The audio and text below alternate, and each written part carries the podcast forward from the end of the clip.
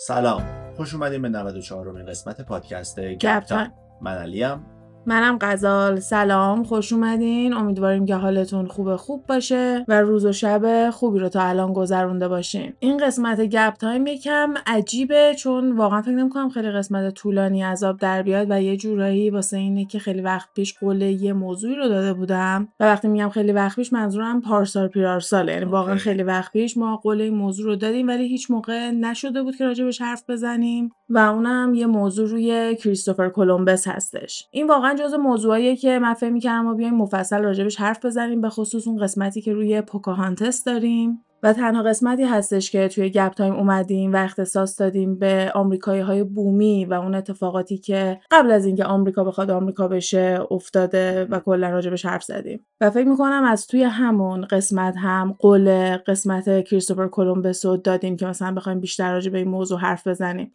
ولی من شخصا الان فکر نمی‌کنم کریستوفر کلمبس لیاقت و ارزش اینو داره که ما بخوایم قسمت کامل بذاریم و راجبش حرف بزنیم. هرچند این کار رو واسه یه آدمایی مثل هیتلر کردیم و می‌تونه کاملا جنبه تاریخی داشته باشه. ولی فرقش اینه که توی تاریخ به خصوص تاریخ وسترن تاریخی که دارن تو کشور غربی به بچه ها یاد میدن هیتلر اون آدم بده هستش واقعا.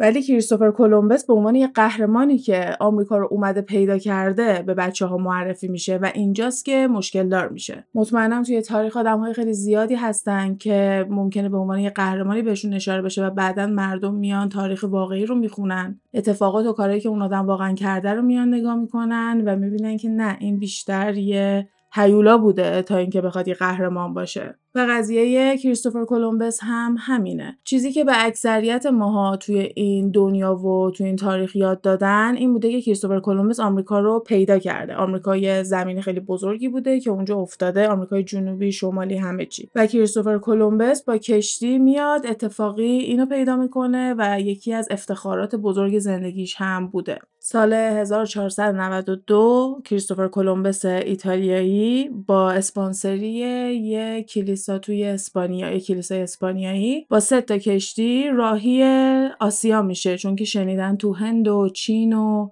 آسیای شرقی کلی ادویه هست و ادویه هم خیلی خیلی با ارزش بوده اون موقع. هنوزم یه سری ادویه های با ارزش هستن البته. و اصلا اگه فیلم یا کتاب دون رو باهاش آشنایی داشته باشیم می‌تونیم یه آینده ای رو هم دیده باشیم که توش بخوان با ادویه کلا تجارت بکنن و حرف اولو بزنه. و یا اصلا اگه به دنیای موازی اعتقاد دارین شاید الان توی دنیایی باشیم که با ارزش ترین چیزی که دارن ادویه ایجاد باشه. حالا در هر صورت کریستوفر کلمبس هم راه میفته بره دنبال ادویه. تا اینجا یه دریانورد خیلی شناخته شده یه جایزه برده کلی افتخارات مختلفی بهش دادن و واسه همین هم هستش که سه تا کشتی به اسمای نینا پینیا و سانتا ماریا میدن و به سمت ایندیا یا هند حرکت می‌کنه. به همین دلیل موقعی که کریستوفر کلمبس اتفاقی آمریکا رو پیدا می‌کنه و آدمهای بومی آمریکایی رو می‌بینه لقب ایندیانز رو بهشون میده به معنای هندی ها و این لقب نادرست تا همین الان میشه گفت که داره استفاده میشه. آره تو آمریکا خیلی دارن سعی می‌کنن که بهشون ایندیانز خطاب نکنن. به احتمال خیلی زیاد توی تلویزیون دیگه نمی‌بینین که به عنوان ایندیانز بهشون خطاب بشه. ما توی شهر کلیولند هستیم و تیم بیسبال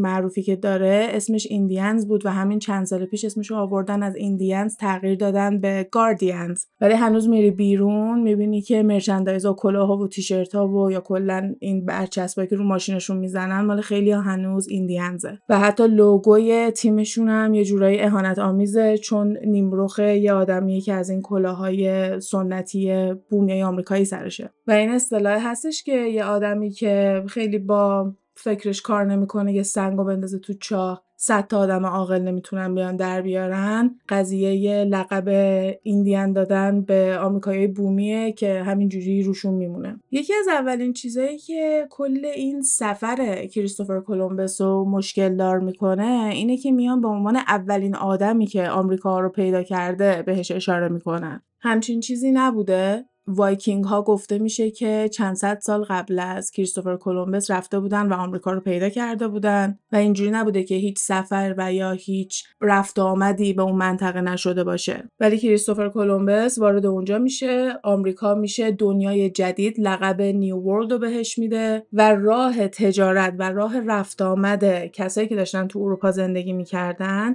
انگلیس پرتغال کلا کشورهای اروپایی به سمت آمریکا رو باز می‌کنه. و یکی از این تجارت هایی که داشته اتفاق می افتاده تجارت برده های آمریکایی های بومی بوده و یکی از بدترین و وحشتناکترین کارهایی که کلمبس با بومی های آمریکا می‌کنه هستش. میان و بومی های آمریکایی رو به بردگی می‌کشن خرید و فروششون رو انجام میدن تعداد خیلی زیادی رو تجاوز می‌کنن می‌کشن و یه سری مریضیایی داشتن که اصلا توی این منطقه از دنیا نبوده و براشون کاملا این مریضی جدید بوده نسبت به اونایی که تو اروپا بودن و ممکنه سیستم ایمنیشون یکم مقاومت بیشتری داشته باشه. از جمله آبله، سمال پاکس، میزلز یا سرخک و حتی آنفولانزا بین مردم پخش میشه و باعث کشتن میلیون ها آمریکایی بومی میشه. ببین اصلا توی یه منطقه افت جمعیتشون اینجوری بوده که از 250 هزار نفر تو سال 1492 شدن 14 هزار نفر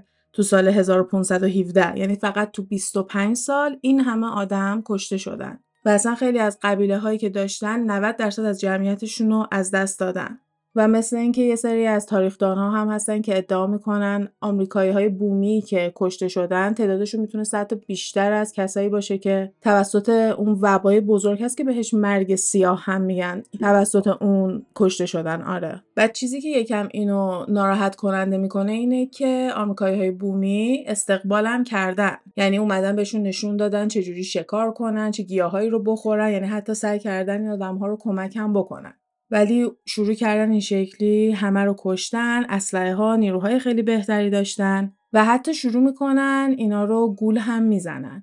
و یه جورایی میان باشون قرارداد میبندن که زمین تو ازت می‌خرم انقدر بهت پول میدم ولی این زمین میشه مال من اما تو می‌تونی توی زندگی کنی به شرطی که توش کار بکنی. و این تریتی این قراردادهایی که بین آمریکایی هایی که بومی بودن و داشتن توی آمریکا زندگی می‌کردن و اروپایی هایی که اومده بودن آمریکا رو تحت استعمار بگیرن خیلی قراردادهای معروفیه. فکر می‌کنم توی اون قسمت پوکانتس بهتر راجبش توضیح دادم به خصوص که به دوره دانشجویی من نزدیکتر بوده. اینا رو من تو تاریخ مدرن آمریکا تو دانشگاه خیلی هاشو داره یادم میاد. متاسفانه کتابامو دیگه ندارم. و اینم بگم اون کتاب ها دقیق بود. یعنی همین چیزهایی که الان توی history.com و Discovery Channel و جاهای اینجوری می‌بینی همون چیزهایی بودش که توی دانشگاه و اون داستانهایی که کریستوفر کلمبس قهرمان بزرگیه اومده آمریکا رو پیدا کرده لیلی لیلی توی مدرسه به بچه ها یاد داده میشه و توی لول دانشگاه یکم دسترسیات بیشتره ولی نمی‌تونی بگی که بازم تحت تاثیر اون کشور و اون جا و اون قانونی که توش داره پخش میشه قرار نگرفته. و یکی از چیزهایی که همیشه می‌تونه ما رو اذیت کنه که ما تاریخی که می‌خونیم هیچ موقع صد درصد نمی‌تونیم بهش اعتماد بکنیم. و الان دسترسی به فضای مجازی یه جوری اجازه میده که ما هممون بتونیم به قسمتی از تاریخ تصویر رو ثبت بکنیم. و بعض وقتا باعث میشه فکر کنم اگه این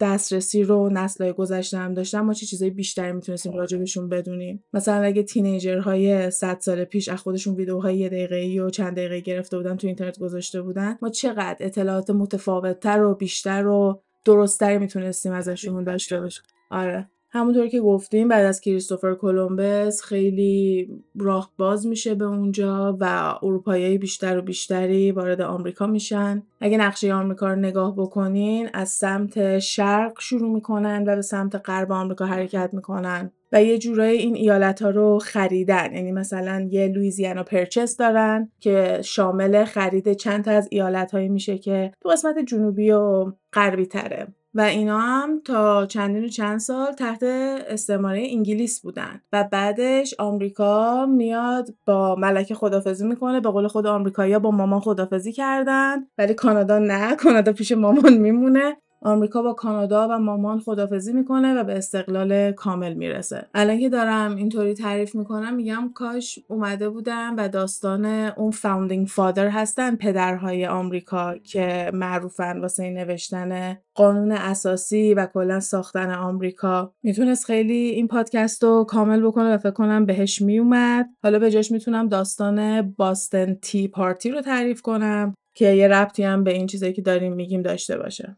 اونم یه حرکت انقلابیه که من واقعا فکر می‌کردم. مسخره می‌کنم. مثلا تو فامیلیگای و اینا میاد چایی میریزه توی دریا که نشون بدن باستن تی پارتی یا مهمانی چای باستن. چه اتفاقی افتاده؟ و من فکر نمی‌کردم که واقعا چای اومدن ریختن تو دریا ولی این کار کردن توی مساچوست در تاریخ 1773 آمریکا تحت دولت انگلیس بوده و یه مالیات خیلی بالایی روی چای میاد می‌ذاره و یه عالمه بار چای از هند اومده بوده و اون بیزینسمن ها کاسب ها تاجرهایی که در کار بودن اون موقع نمی‌خواستن این مالیات رو بپردازن واسه همین شروع می‌کنن چایا رو اتو کشتی پرت می‌کنن میریزن توی آب. این یه آبروریزی واسه دولت انگلیس حساب میشه که این اتفاق افتاده برای همین. به عنوان یکی از حرکت های انقلابی ایالات متحده هم بهش اشاره میشه. و مثلا بخوای خیلی خلاصه تعریف بکنی میام میگن آره اومدیم آمریکا رو پیدا کردیم. نتونستیم با هم کنار بیایم می‌ذاره چای ریختیم تو آب بعدم جدا شدیم الانم 4 جولای هات داگ می‌خوریم. خیلی سری میان اینطوری تعریف می‌کنم. ولی خب چندین و چند سال طول کشیده تا همه این اتفاق افتاده. یه سری اطلاعاتی هستش که میان توی دانشگاه ها و اینجور جاها. با آدم یاد میدن سری کتابای قدیمیه ولی یه سری دیگه هست که میان از دیدگاه های مختلف داستانا رو تعریف می‌کنن. مثل همین قضیه کریستوفر کلمبس که تو یا می‌تونی بیای کل قضیه رو بدونی و یا می‌تونی بیای جزئیات تمام نبردهایی که انجام داده اسم قبیله هایی که از بین برده آدم هایی که کشته همه اینا رو می‌تونی دونه دونه به دست بیاری. اینا خیلی سعی کرده بودن که بخوان صدای این آمریکایی های بومی رو از بین ببرن و خیلی هم توش تلاش کردن. من دوباره فکر کنم تو قسمت پوکانتس به این اشاره کردم و هم مدلی که استادم تعریف کرده بود. من برای شما تعریف می‌کنم که اینا میان آمریکا رو پیدا می‌کنن به قول خودشون و همه چی رو می‌خوان اون شکلی که خودشون قبول دارن درست کنن. می‌خوان زبان اصلی که همه صحبت می‌کنن انگلیسی باشه. دین همه می‌خوان مسیحی باشه و آمریکایی های بومی اینطوری زندگی نمی‌کردن. هر قبیله زبان و باورهای خودشون می‌تونسته داشته باشه. آداب و رسومشون خیلی متفاوت بوده و حتی چیزی بوده که این اروپایی بهشون سوج و یعنی مثلا آدمای وحشی هم بهشون بخوان اشاره بکنن چون اونا خیلی به طبیعت ارتباط برقرار می‌کردن. خیلی آدمهایی هستن که به چیزهایی که خیلی ها ممکنه بهش باور نداشته باشن باور دارن. منظورم تئوری و توته نیست. منظورم اینه که هر چیزی یه روحی داره. مثلا درخت ممکنه جون داشته باشه. تو با طبیعت ارتباط برقرار می‌کنی. تو ممکنه یه حیوان درون داشته باشی. کلا یه سری باورهای خاص خودشونو دارن. که این کسایی که اومده بودن آمریکا رو به اسم خودشون بزنن اصلا خوششون نمیومد می‌گفتن یعنی چی؟ جمع کنین اینا رو و واقعا به این چشم که همه با هم مسالمت آمیز کنار هم دیگه زندگی کنیم نگاه نمی‌کردن. اومدن یه سری زمین و اینجور چیزا خریدن اون مردم رو از خونه هاشون بیرون کردن و اونجا رو دارن سعی می‌کنن برای خودشون بکنن و میگن اینایی هم که نکشتیم و موندن بر شبیه ما بشن. توی مدرسه ها قدغن می‌کنن که بخواد کسی با اون زبانه محلی صحبت بکنه و یا هیچ جای عبادتی دیگه وجود نداره که اینطوری بتونن این نسل جدید رو مثل خودشون بار بیارن. آره من حتی یه آرتیکل یادم خونده بودم که گفته بود حتی لباس های محلی هم نمی‌تونن بپوشن حتما باید پیرن و شلوارای اون موقع رو تنشون می‌کردن تو مدرسه. با این حال این جواب نمیده چون میان می‌بینن این بچه ها برمیگردن میان خونه با مامان باباهاشون با همون زبانشون صحبت می‌کنن همون غذاها رو دارن می‌خورن آداب و رسومشون رو دارن اجرا می‌کنن. پس این بچه ها رو مجبور می‌کنن که از خانواده دور بشن و برن مدارس شبانه روزی. این عکس ها رو می‌تونید توی اینترنت پیدا کنید. منم توی اینستاگرام گپ تایم پاد می‌ذارم. و بچه ها رو کاملا شکل و ظاهرشون تغییر میدن انگار می‌ذارن تو قالب که شکل و شمایلی که خودشون میپسندن طبق استانداردی که اونها ثبت می‌کنن بشن.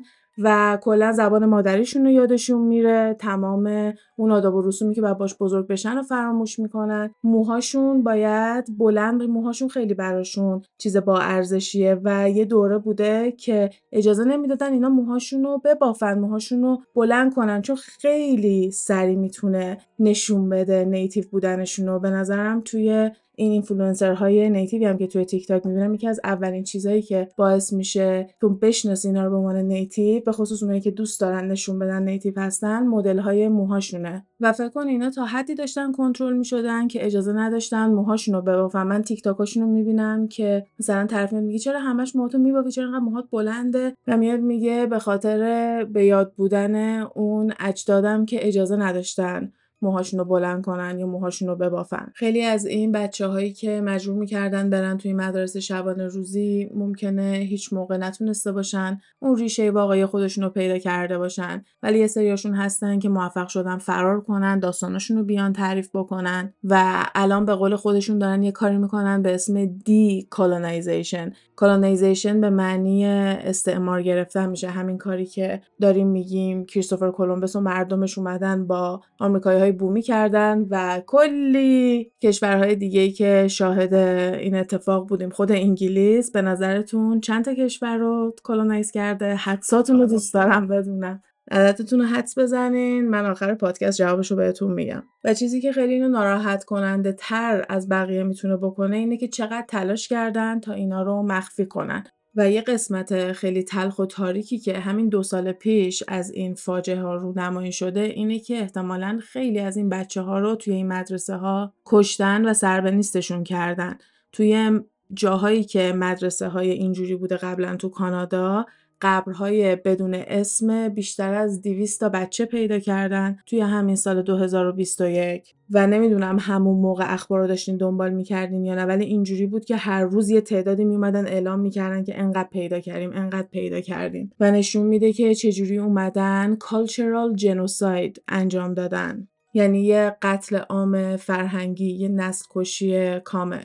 و اصلا توی رکوردهایی که دارن یعنی تو چیزایی که اومدن اعلام کردن این طرف گم شده و یا کشته شده بیشتر از چهار هزار تا پرونده هستش که این بچههایی که رفته بودن توی این مدارس شبانه روزی بمونن دیگه سربنیز شدن. اینا خیلی اتفاقاتیه که آدم قشنگ به فکر می‌بره و بعضی وقتا تو ممکنه یه جوک نجات پرستی ساده باشه و تو برگردی بگی آ این جوک قشنگی نبود نجات پرستی کار درستی نیست. و ممکنه با آدمایی روبرو بشی که بیان میگن ای بابا ولمون کن گیر نده سانسور نکن پلیس نشو. ولی درستش همینه. چون نجات پرستیه که این کارا رو کرده نجات پرستیه که باعث شده تو انقدر خودتو بهتر و برتر از این بچه ها ببینی که با خیال راحت سربنیستشون کردی کشتیشون از خانوادهشون گرفتی و اینا رو حتی به چشم آدم اینا رو نگاه کنی. و می‌دونم که این یه لول خیلی بالایی از نجات پرست یعنی خیلی دیگه واقعا باید آدم نفرت انگیزی باشی که بخوای همچین کارهای انجام بدی. ولی بازم ریشش برمیگرده به همون دیدگاه هایی که می‌تونه هی بدتر و بدتر بزرگ بشه. ممکنه از یه جوک کوچیکی شروع بشه ولی همون جوک کوچیک می‌تونه شما رو بکنه وارد یه جمعی که دیدگاهاشون اون شکلیه. و یهو این نژادپرستی و اینا ممکنه خیلی واست عادی تر بشه.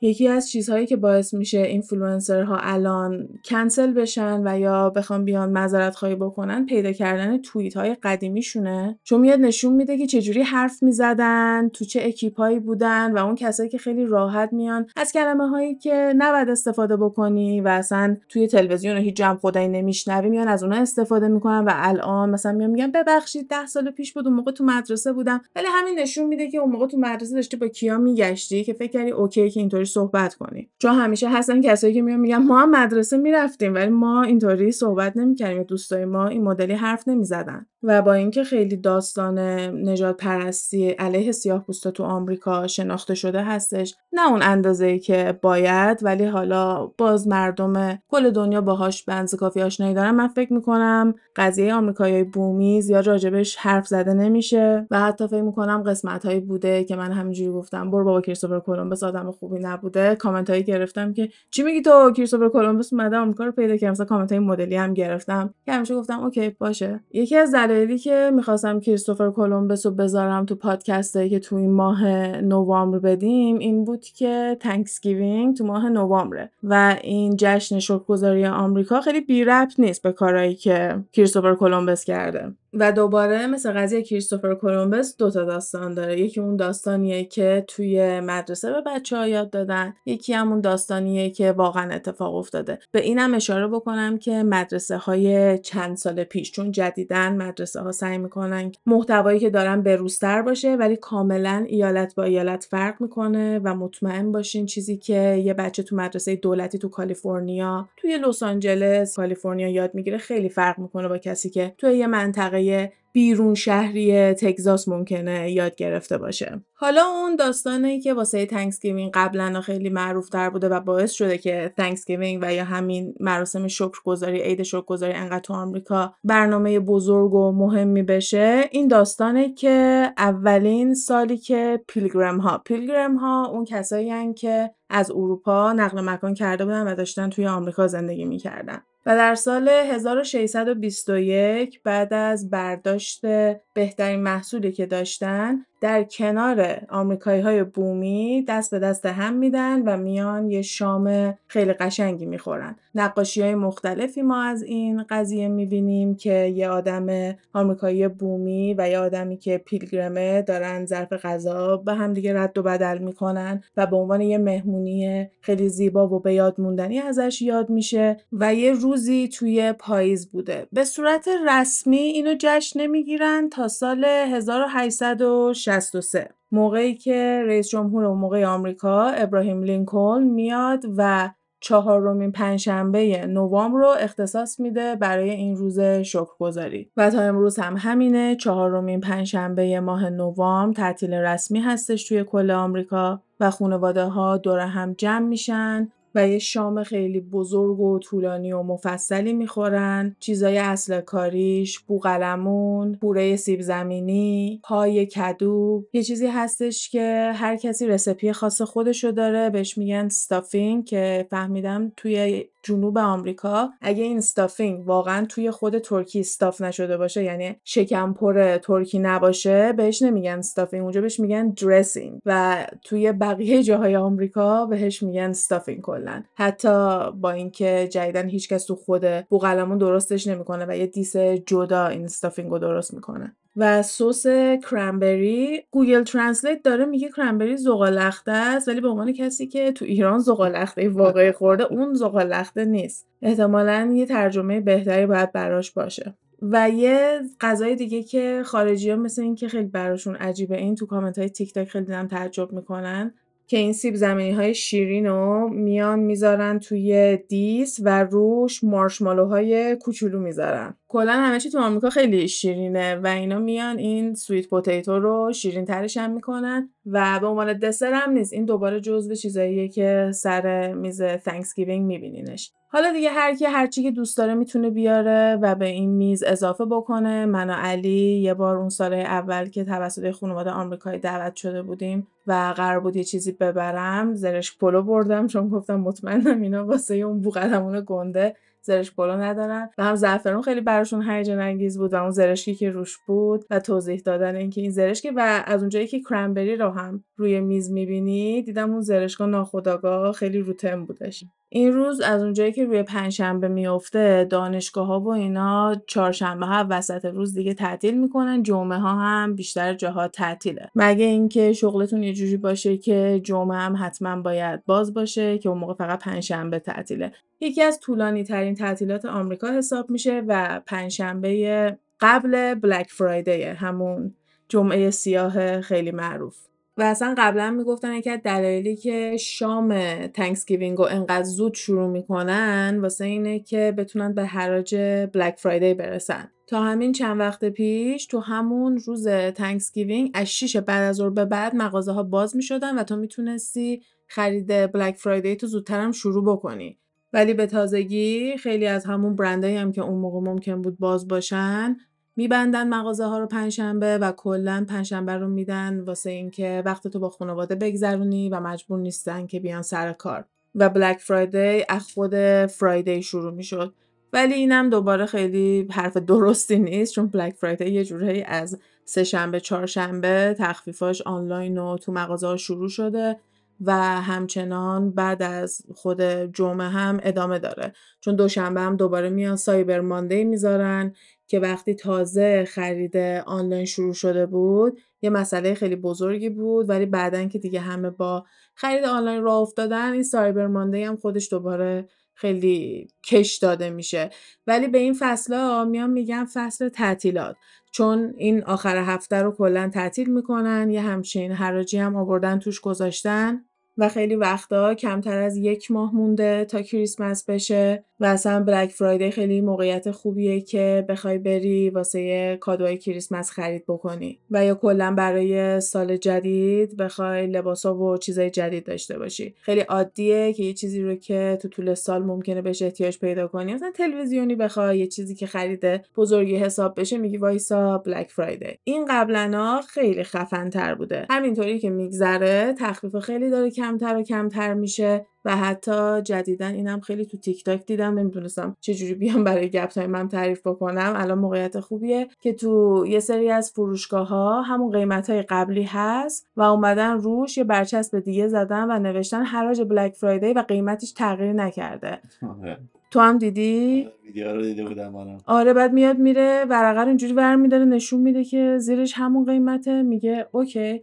و تنها موقعی به دردت می‌خوره که قیمت اون چیزی که می‌خواستی رو بدونی و مثلا میای نگاه می‌کنی میگی okay انقدر تخفیف خورد. آره اون تخفیفایی که قبلا بوده واقعا نسبت به چیزی که ما الان داریم می‌بینیم خیلی خیلی بیشتر از الان تخفیف میخورده. یه سری از کسایی که یکم بزرگترن هم می‌دیدم تو تیک تاک ویدیو درست کنم میگن نسل جدید نمی‌فهمه. عکس‌ها و فیلم‌های قدیمی رو نگاه می‌کنه که مردم حمله می‌کنن. صف کشیدن. آره میگن چرا این کار رو می‌کنیم واسه بلک فرایدی میگه چون مثل شماها 5 درصد 10 درصد نبود. یه نفر نوشته بود که مامانشین تلویزیون 1800 دلاری رو 300 دلار خریدن. یه همچین چیزی. می‌گفت اون حراجا اصلا قابل مقایسه نبوده. و اینو امروز به تو گفتم. می‌خوام الان به بچه هم بگم. و دلیلش من فکر می‌کنم به این برمیگرده که ما خیلی مونوپولی داریم توی بازار می‌بینیم. یعنی یه برندی هستش که میاد و کل اون بازار رو دستش می‌گیره. به طور مثال دو تا برند معروف برای گوشی الان هستش. یا آیفون مردم دارن یا سامسونگ دارن.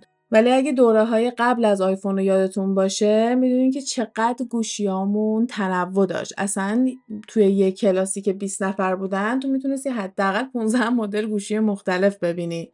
و وقتی که می‌رفتی گوشی تو عوض می‌کردی شب تا صبح من وقت میذاشتم دونه دونه بفهمم این چیزای جدید چیه تا کل گوشی بیاد دستم. چون یه چیز کاملا متفاوت آره. بود. همون product یه کوچولو upgrade شده نبود. یا لپتاپ هم همینطور. حالا من نمیگم همه دوست دارن MacBook و یا لپتاپ اپل داشته باشن ولی یه چیزی که به نظرم خیلی واضحه اینه که خیلی از لپتاپا شروع شد شبیه اپل شدن و اون حالتی که هر کدومون استایل خودشو داشت و مدل خودش بود یه جورایی به نظرم از بین رفت. یه سری برندهایی هستن مثلا ThinkPad به نظرم استایل خودشو داره. اون هنوز خیلی لپتاپ باحالیه تو office های آمریکا خیلی زیاد دیده میشه. ولی به جز اون قشنگ یادمه که این تغییر و این شیفت رو دیدم که چقدر لپتاپا دارن همه به اصطلاح مینیمالتر و ساده تر میشن. این چیزی بودش که واقعا اپل و نسبت به بقیه متفاوت می‌کرد اون اوایل. اینجوری رقابت خیلی بیشتره. همه برندها دارن سعی می‌کنن با همدیگه رقابت کنن. یکی می‌خواد یه چیز جدیدی برداره بیاره. یه دونه برند انقدر زورش زیاد نبود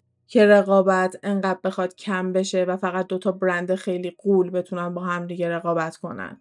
و حالا واسه بلک فرایدی بحث من اینه که وقتی همه بخوان دنبال مکبوک باشن اپل هیچ موقع نمیاد تخفیف زیادی روش بذاره. تخفیفش در حد همینه که او 100 دلار می‌تونیم بهت گیفت کارت بدیم یا 150 دلار از قیمتش ممکنه کم بشه. یا بهت یک سال اپل تیوی مجانی میدیم. تخفیف های این مدلی میاد میده و مثل اون دوره ای نیستش که میومدن لپتاپ های هزار دلاری رو 200 دلار 300 دلار میخریدن. امکان نداره دیگه اون بخواد اتفاق بیفته. حالا نسل جدید خیلی آگاه داره در کنار اینکه نمیاد این داستان گل و بلبل Thanksgiving ی که من تعریف کردم و باور کنه. تو خریدای Black Friday و اینجور چیزا هم زیاد شرکت نمی‌کنه و همش میاد یادآوری می‌کنه که گول کپیتالیزم رو نخورین. سعی کنین که مصرف گرایی نکنین و از این توصیه های خوب هم ما می‌تونیم توی اینترنت پیدا کنیم. امیدوارم یادتون نرفته باشه ولی هنوز داستان واقعی Thanksgiving رو نگفتم و فعلا دارم اون جنبه هایی که این روز رو تبدیل کرده به روزی که آمریکایی‌ها خیلی خاطره های خوبی باهاش دارن. میریم دور همدیگه جمع میشیم غذا می‌خوریم آخر شب هم میریم کلی خرید می‌کنیم تو حراج خیلی خوب.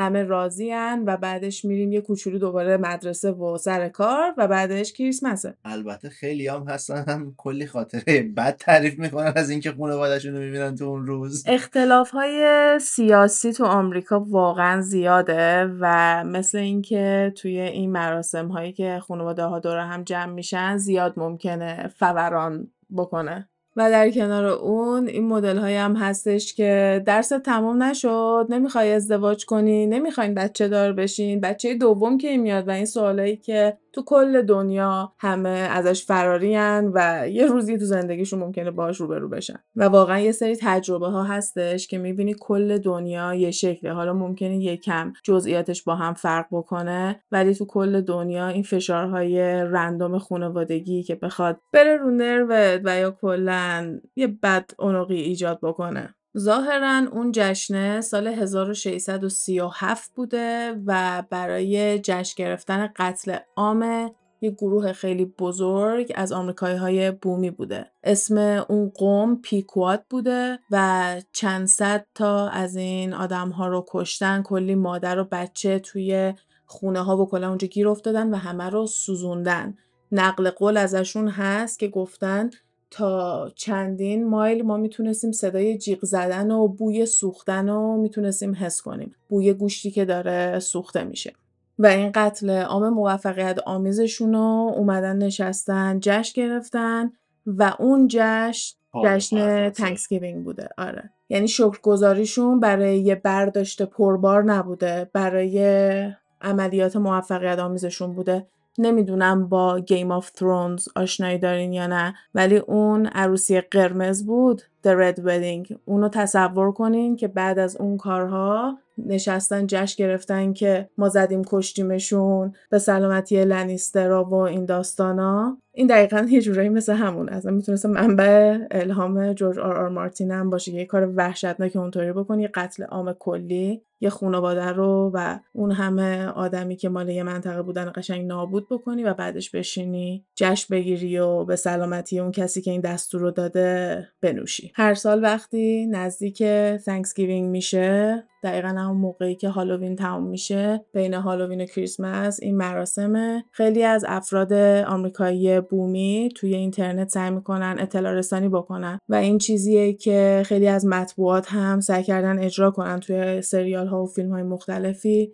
می‌تونی ببینی که میان میگن نه Thanksgiving قضیهش این نبوده و درستشو میان توضیح میدن. مجله Teen Vogue اون Vogue ی که برای نوجوانانه یه سری دختر native میاره یه سالی واسه Thanksgiving و اونا میان توی اون ویدیو توضیح میدن که این جشنی که دارین می‌گیرین و یه میز شام Thanksgiving هم جلوشونه. این جشنی که دارین می‌گیرین جشن کشتار مردم ما بوده. این همه از این آدم ها کشته شدن و شما دارین این روزو جشن می‌گیرین. دفاعی که خیلی از ها برای این دارن این هست که خب ما اصلا این داستانا رو نمی‌دونستیم. ما Thanksgiving رو داریم به عنوان یه روزی می‌بینیم که دور خانوادهمون جمع میشیم و غذا می‌خوریم. در جواب این دیدم یکی اومده و ویدیو درست کرده بود و همین برخوردی که مردم با Thanksgiving دارن و با 11 سپتامبر داشت نشون می‌داد. که تو میای میگی حالا ول کن سه چهار هزار تا آدم مردن مهم نیست. عوضش ما همه دور هم اون سال جمع میشیم میشینیم اون روز غذا می‌خوریم بهمون خوش میگذره. تنها روزیه که من تو سال می‌تونم کل خانواده‌مو ببینم. به جنبه های بعدش لازم نیست فکر کنیم.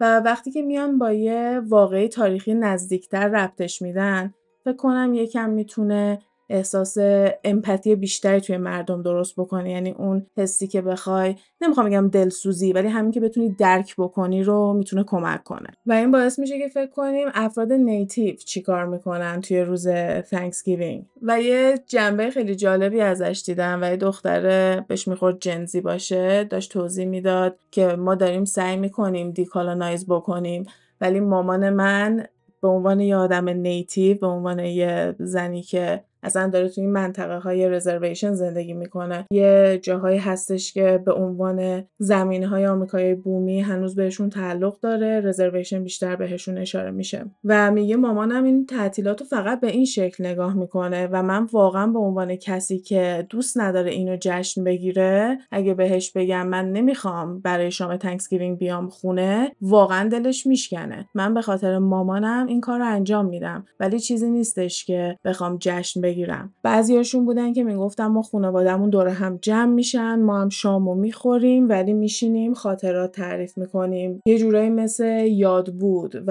از کسایی که جونشون رو از دست دادن حالا چه تو خانوادهشون بودن چه می‌شناسن یاد می‌کنن و اون شکلی میان Thanksgiving و جشن می‌گیرن. می‌تونم ببینم سمتی باشه که نسل جدید آمریکایی بخواد بره با اینکه همین الانش هم خیلیشون غر می‌زنن که این درست نیست که جشن گرفته بشه و خیلیاشون هم میان مامان باباشون رو نشون میدن و میگن از بچگی به ما گفتن. فردا چه روزیه؟ باباش میگه Thursday فردا فقط پنجشنبه است. هیچ خبری نیست. یعنی هیچ مراسم شکرگزاری نیست. چون اصلا میگن درست نیست. وقتی یه همچین اتفاقی افتاده ما بخوایم بیایم یه جنبه خیلی مثبتی روش پیاده کنیم. من واقعا فکر می‌کنم تیک تاک نقش خیلی مهمی داشته توی این آگاه رسانی. چون نسبت به سالهای گذشته خیلی بیشتر ویدیو و محتواهایی می‌بینم که می‌خوان یاد بدن واقعا چه اتفاقاتی توی توی Thanksgiving افتاده. با اینکه اگه مثلا بیای از ChatGPT بپرسی اون گل و بلبله رو فقط برات تعریف می‌کنه. و حتی اگه گوگل هم بکنی و جوابای آماده و حاضری که گوگل میده ممکنه همون گل و بلبل باشه. ولی اگه برین مقاله های مختلفی رو بخونین که میان مثل History.com از همه راحتتر دم دستتر یا National جغرافی Discovery Channel اینا معمولا می‌تونه واسه محتواهای اینجوری خوب باشه. به خصوص اینکه می‌تونین روی اینم اعتماد کنین که اگه اطلاعات جدید و محتوای جدیدی روی اون موضوع بیاد به اون مقاله اضافه می‌کنن و اون تاریخی که مقاله چاپ شده با تاریخی که آخرین بار مقاله update شده خیلی وقتا فرق می‌کنه.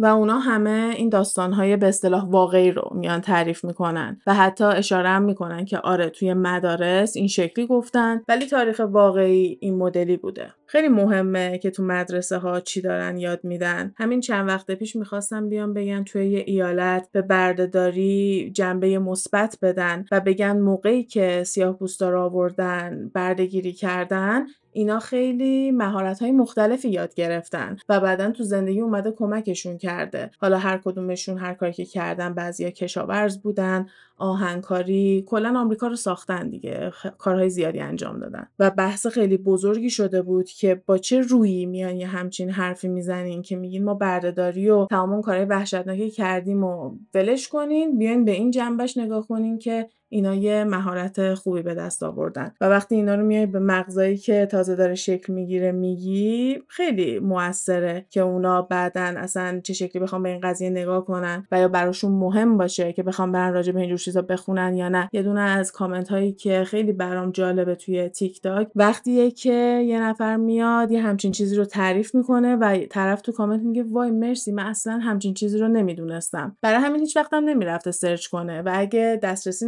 نداشته باشه به یه همچین پلتفرمی که راجع به هر چیزی می‌تونی اطلاعات کسب کنی ممکنه هیچ موقع چشمت به این باز نشه و فقط با چیزایی که کنترل شده هستش. توسط حالا ماها میگیم دولت ولی تو گپ Time ما باور داریم که خیلی بالاتر از این حرفا داره کنترل میشه. حالا دست کیه؟ ما هنوز نفهمیدیم. به قسمت صد هم داریم می‌رسیم. که حالا یه بحث دیگه ایه ولی منظور اینه که دسترسی داشتن به منابعی بجز چیزهایی که لزوما می‌خوان تو ببینی. و اگه چیزی باشه که نمی‌خوان ببینی خیلی هیجان انگیزش می‌کنه. یه اتفاق دیگه که توی Thanksgiving میفته می‌خواستم بهش اشاره کنم مسابقه فوتبال هست. فوتبال آمریکایی اونم بین تیم‌های کابوی و Lions که هر سال در Thanksgiving یه بازی دارن و معروفم هستش. چون تقریبا 6 سال بعد از اینکه ابراهیم لینکلن میاد و Thanksgiving رو اعلام می‌کنه به عنوان یه تعطیلات تو سال 1863 سال 1869 اولین بازی فوتبال بوده. College Football. یعنی بین تیم‌های دانشگاهی. بعد از اونم Yale و Princeton میان توی Thanksgiving بازی فوتبالشون رو می‌ذارن و تو سال 1920 NFL تأسیس میشه. National Football League به معنای فدراسیون فوتبال آمریکا و اونا هم میان بازی های لیگ روز Thanksgiving می‌ذارن. چون تا اون موقع مردم عادت کرده بودن که بخوان روز Thanksgiving بازی فوتبال ببینن. سال 1934 یه آدمی به اسم جورج ای ریچاردز که صاحب شبکه رادیویی هم بوده میاد و یه تیمی رو می‌خره برای 8000 دلار و نقل مکانشون می‌کنه به دیترویت میشیگن اسمشون هم می‌ذاره Lions. ریچارد برای اینکه بتونه یکم marketing واسه تیمش انجام بده روز Thanksgiving یه بازی می‌ذاره بین Detroit Lions شیرهای دیترویت و Chicago Bears خرسهای شیکاگو. و تو همه شبکه های رادیویی هم که داره بازی رو زنده داره پخش می‌کنه. به طرز خیلی وحشتناکی تیم Lions میبازه ولی انقدر از نظر تبلیغاتی به نفع ریچرد بوده که اینو کلا هر سال نگه میداره. و تیم Lions هر سال داره Thanksgiving بازی می‌کنه. تا می‌رسیم به سال 1966 که دوباره یه اتفاق مشابه میفته تیم Dallas Cowboys و یا کاوبوی های دالاس مثل همون Lions دنبال تبلیغات بودن یکم marketing بهتری می‌خواستن واسه همین اونا هم میان روز Thanksgiving یه بازی دیگه می‌ذارن. این یکی بازی توی بعد از ظهر بوده و فکر می‌کردن که هیچکی نمیاد نگاه کنه چون دیگه آمریکایی‌ها نشستن غذا بخورن. ولی برعکس تصورات همه رکورد می‌زنه بازی که همین Dallas Cowboys میزبانش بودن و باعث میشه از اون موقع کاوبوی های دالاس هم جزو میزبان ها باشن. و گفته میشه تو سالهای آخر NFL اومده یه جای سوم هم اضافه کرده که تیم هایی که دالاس و Lions هم نیستن شانس بازی کردن داشته باشن. تعداد تیم های فوتبال تو آمریکا تعداد ایالتاشون هم بیشتره. البته اینی که من میگم شامل تیمای college football شون هم میشه وگرنه خود NFL فقط 32 تا تیم داره. و حالا NFL هم که گفتیم این اشاره هم بکنم که چقدر پشت سر اونم تئوری توته هست. چون خیلی آمارهای زیادی داریم واسه بازیکنهای NFL که شامل ضربه های مغزی و ضربه های خیلی زیادی که توی بازی فوتبال باش مواجه شدن هست که باعث مرگ سریع و یا از دست دادن هوش و ذکافتشون میشه. و اجازه نمیدن خیلی سر و صدای این تحقیق ها بیاد بالا و یه فیلمی ویل سمیت بازی کرده من علی خیلی وقت پیش دیدیم. اسمش کنکاشن هست. پیشنهاد می‌کنم ببینین اگه ندیدین به خصوص که داستان زندگی واقعی یه پزشکیه که واقعا داشته سعی می‌کرده تحقیق بکنه روی این ضربه های مغزی و واقعیت پشت فوتبال رو نشون بده و ادعا می‌کنن که NFL می‌خواسته بکشتش allegedly. و انقدر صنعت بزرگ و پردرآمدیه که میگن هیچ موقع اجازه نمیدن با این جور حرف ها بخواد از بین بره و حالا حالا ها این صنعت میمونه. به خصوص الان توی آمریکا چون یکی از این فوتبالیست های معروفشون به اسم تراویس کلسی دوست پسر تیلر سویفت هست خیلی توجه به فوتبال برده بالاتر و اصلا تعداد بیننده های فوتبال هم زیاد کرده چون خیلی ها می‌خوان نگاه کنن ببینن شاید تیلر سویفت رو یه لحظه دوربین نشون بده و با شوق و ذوق تیلر سویفت دارن به فوتبال توجه بیشتری می‌کنن. تو کامنت های ویدئویی که سر این NFL بود خیلی هم گفتن وای فکر نمی‌کردیم فوتبال انقدر قدیمی باشه از 1920 ولی فوتبالی که ماها می‌شناسیم فوتبال اروپایی از سال 1863 شروع شده این فوتبال مدرن. و کلا خیلی برام جالبه که این ورزش هایی که هنوز بهش توجه می‌کنیم انقدر می‌تونن قدیمی باشن. و تو کپیتالیزم هم جای خیلی عزیز و دوست داشتنی دارن. آره. حالا این قسمت نزدیکترین چیزی که ما بخوایم روی کریستوفر کلمبس داشته باشیم هستش. و چون توی یه سری از قسمت ها به این که قهرمان نبوده آدم بدی بوده اشاره کرده بودم دوست داشتم دلایلم رو بگم. و به اینم اشاره کنم که توی اکتبر یه روز داشتیم برای کریستوفر کلمبس توی تقویم آمریکایی و اون چند سال گذشته تغییر پیدا کرده به Indigenous Peoples Day به معنای روز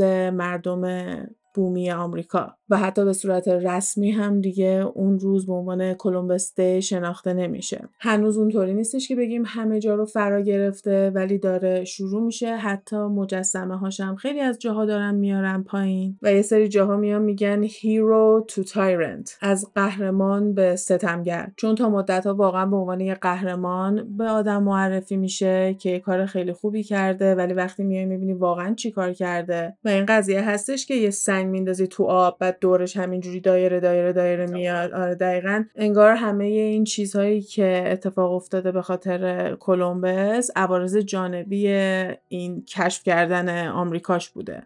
و این لاپوشونی کردن و سعی کردن تو قایم کردن همه این اتفاقا خودش واقعا خیلی ترسناکه. چون تکنولوژی الان خیلی داره کمک می‌کنه که یه سری از اتفاقات رو فراموش نکنی یادت نره بتونی ثبت بکنی. حتی اگه مطبوعات بزرگ بهش توجه نمی‌کنن ولی قبلا ها اینجوری نبوده. و باعث میشه آدم فکر کنه چقدر اتفاقات دیگه ای احتمالا رخ داده و یا به عنوان افسانه داره بهش اشاره میشه و یا واقعا اومدن لاپوشونی کردن و موفق شدن که هیچکی هیچی نفهمه و این یکی از اون کیس های هستش که موفق نشدن کامل ریشه کم بکنن و بعد از این همه سال مردم دارن از واقعیت سر در میارن. کار خاصی نمی‌کنه. آره میان میگن زمین رو پس بدین give them back their land. ولی اون همه آدمو چیکار می‌خوای بکنی؟ اون همه آدمو که از بین بردی و اون نسل کشی بزرگی که اتفاق افتاده تمام سیستم زندگیشون به هم خورده. توی اینترنت نمی‌دونم دیدین یا نه ولی هر موقع سمت شرق آمریکا طوفان میشه جدیدا خیلی میان نشون میدن که توی نیویورک سیتی آب تا کجاها میاد بالا وای میسته و سیل می‌گیره شهر رو.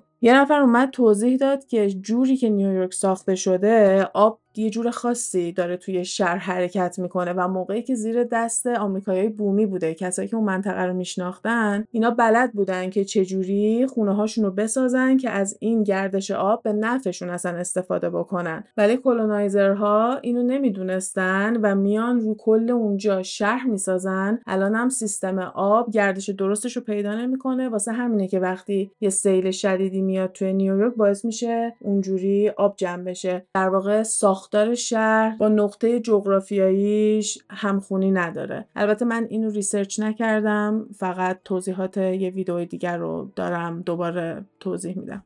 یه سری از داستان ها و حرفا هستش که تو هیچ وقت نمی‌تونی صد درصد مطمئن باشی که درسته یا اتفاق افتاده. چون منبع درست حسابی یا منبعی که بخوای بهش اعتماد کنی رو نمی‌تونی پیدا کنی. و اگه هم بشینی تئوری توطئه‌های مختلف همش بخونی و به اینجور چیزا فکر کنی کلا به هیچ چیزی اعتماد پیدا نمی‌کنی و پشت سر هر چیزی یه شاید فکر کنم نمی‌دونم بعد اضافه بکنی. آره. همین دیگه. امیدوارم که از این قسمت خودمونیمون خوشتون اومده باشه. من دوست داشتم دیگه امسال این Thanksgiving این قسمت رو ما بدیم بیرون و حرف زدنش که به من خوش گذشت. امیدوارم گوش دادنشم جالب بوده باشه. حالا هر جایی که دارین گپ تایم رو گوش میدین می‌تونین برای ما کامنت بذارین یا اینکه بیاین توی اینستاگرام گپ تایم پاد ما رو دنبال کنین و بیشتر با هم بتونیم اونجا گپ بزنیم. هم موضوعی دارین که به قسمت های گپ تایم می‌خوره و دوست دارین به ما پیشنهاد بدین حتما بهمون بگین. اتفاقا امروز صبح تو direct اینستاگرام یه موضوع خیلی باحال یکی معرفی کرد که اصلا ازش خبر نداشتم و فکر نمی کنم موضوع طولانی بشه ولی تا جایی که بتونم راجبش پیدا می‌کنم و میام براتون تعریف می‌کنم موضوع true crime ی میشه فکر کنم. راجب یه خلافکاره. بیشتر از این نمیگم مرسی برای قسمت خوبت. یه واقعیت تلخ و مرور کردیم. در مورد کریستوفر کولومبس که می‌دونم یه اسمیه که همه شنیدیم و می‌شناسیم به عنوان کسی که اولین بار اومده آمریکا. ولی تا موقعی که در مورد واقعیت Thanksgiving نمی‌دونستم اینجوری نبود که فهمیدم انقدرم گل و بلبل نبوده. یکم واقعیت تلخی پشتشه. حالا به هر حال مرسی. منم امیدوارم که بچه ها خوششون اومده باشه. آره منم همینطور. مرسی تا اینجا گوش دادین و تا قسمت بعدی فعلا خدافظ حرفایی که اینجا زده میشه فقط جنبه فان و تفریحی داره و قصد ضرر و صدمه به هیچ شرکت و کمپانی نیست. تمامی این گفته ها از جمعآوری های مختلف از فضای مجازی هستش که با مکالمه های علی و غزال با شما تقسیم میشه. مرسی.